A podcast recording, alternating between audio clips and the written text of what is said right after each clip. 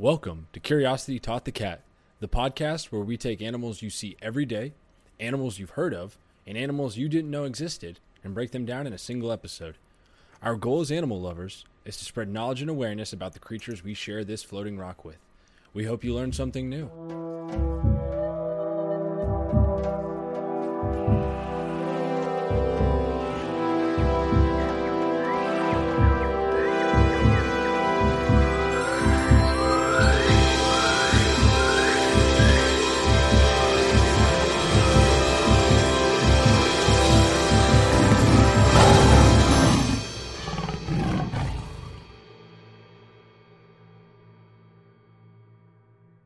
Hello and welcome to Curiosity Taught the Cat. I'm Jack, I'm Julia. and what are we talking about today? Today we are talking about the walrus.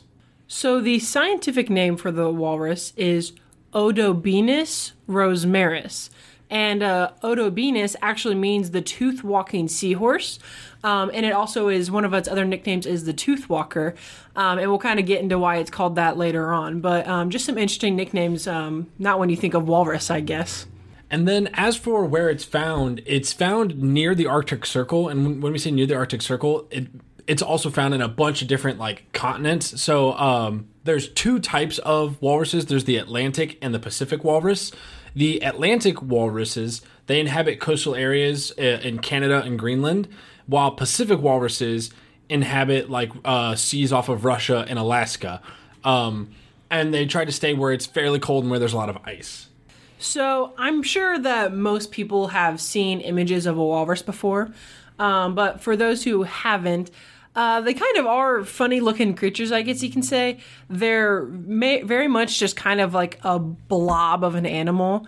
Um, they have uh, flippers in the back and in the front, and the ones in the back don't do much um, in terms of movement. They help them a little bit, but they're pretty much flat on their stomach, and their front ones are what's hold their chest um, and head up.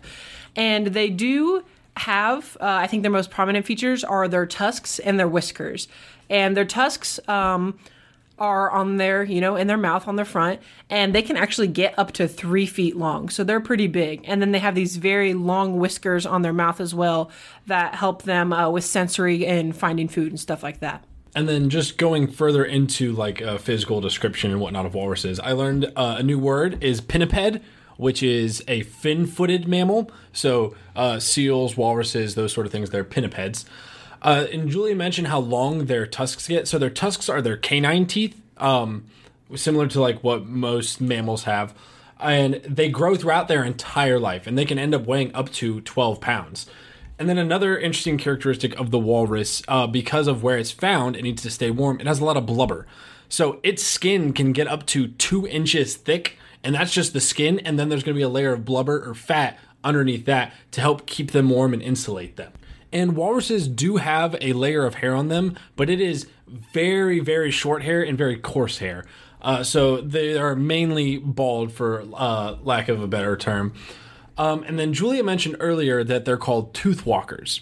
Uh, one of the reasons they are called that, or the reason they are called that, is because when they are getting out of the water, to help them get onto land, they will they will use their tusks as leverage. So they'll kind of like move their head forward, hit, uh, put their tusks in the ground, and then kind of pull themselves forward to help get them out of the water.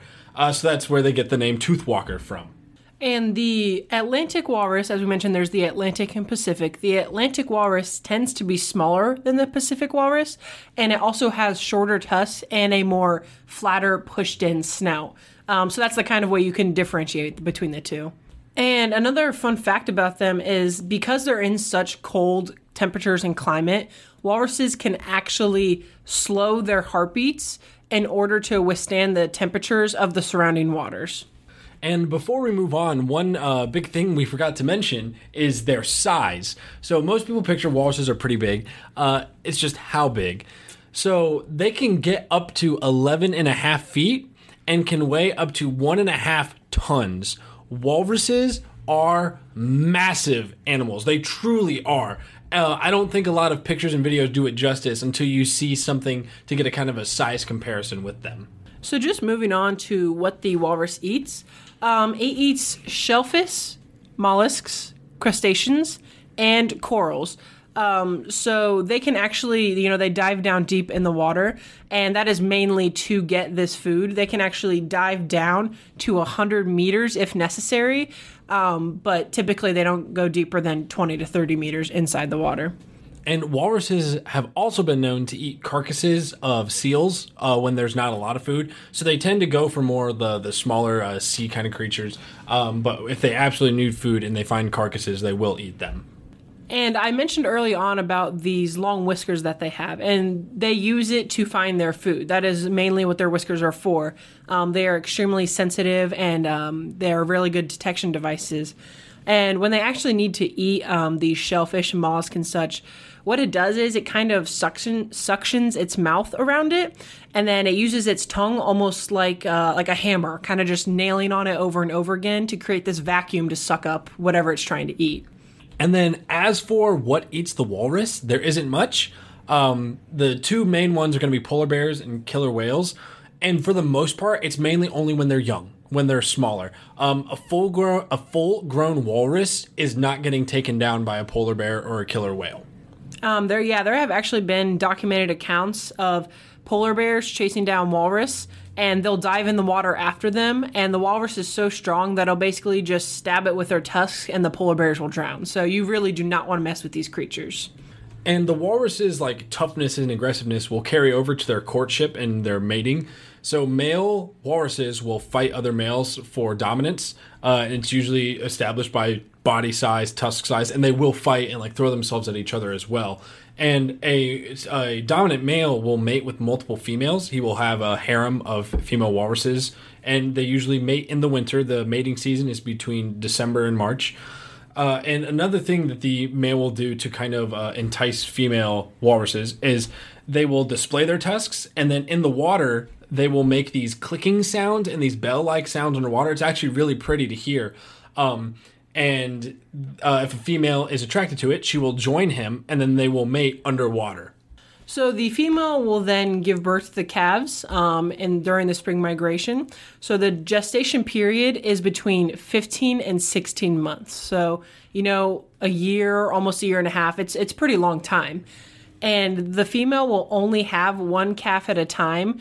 Um, there have been documentation of the of the male or female giving birth to twins, um, but it's very rare. It's usually only one calf.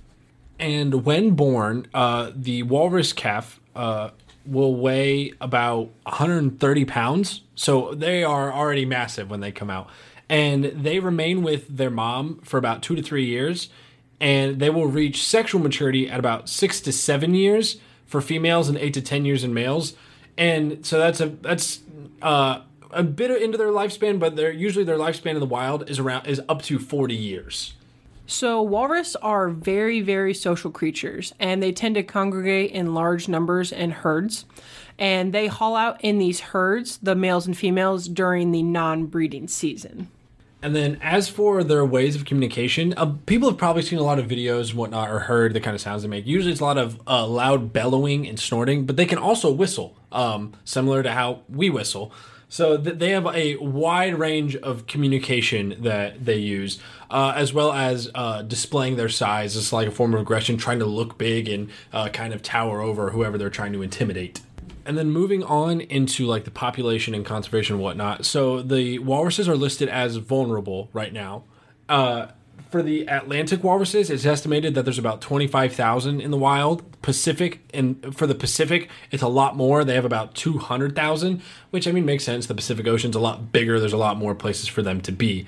Um, why their numbers are have gotten so low is because of hunting. So uh, their blubber was a really really big important thing for a lot of uh, people a lot of tribes a lot of sailors because it was just something that you could you could burn you could use to make food all this stuff like blubber was important uh, the tusks were highly regarded uh, that these uh, older people would want to have so that's one big reason was they were hunted to near extinction at one point. point and then the other biggest threat to these walruses is climate change. Um, like we mentioned, they spend most of their time on ice or in water. Um, so when the climate change really affects this, and it, the uh, you know their ice is melting and it's moving away and breaking apart, it's really hard for them to have kind of this actual living situation for themselves. And as of right now, um, in the United States, we are helping them in one way where only Native Americans can hunt them, and it's only a certain amount of walruses at the end of the summer. Um, so Native Americans hunted them at first uh, early on because they used every part of the walrus, and it was almost you know like a sacred hunting, like most uh, Native American uh, hunting is. And then some fun facts we kind of have to round out the episode on the walrus. So, the walrus is a very important uh, animal in a lot of different religions and folklore and cultures for Arctic dwelling peoples. Uh, skin and bone are used in ceremonies a lot. You see the walrus appear in a lot of legends and folklore. There is a uh, Chukchi myth of an old walrus headed woman who uh, rules the bottom of the sea, and it's linked to the Inuit god or the Inuit goddess Sedna. And then also in Chukotka and Alaska, the Aurora Borealis, which is the northern lights, uh, they are believed to be a special world inhabited by people who have died by violence.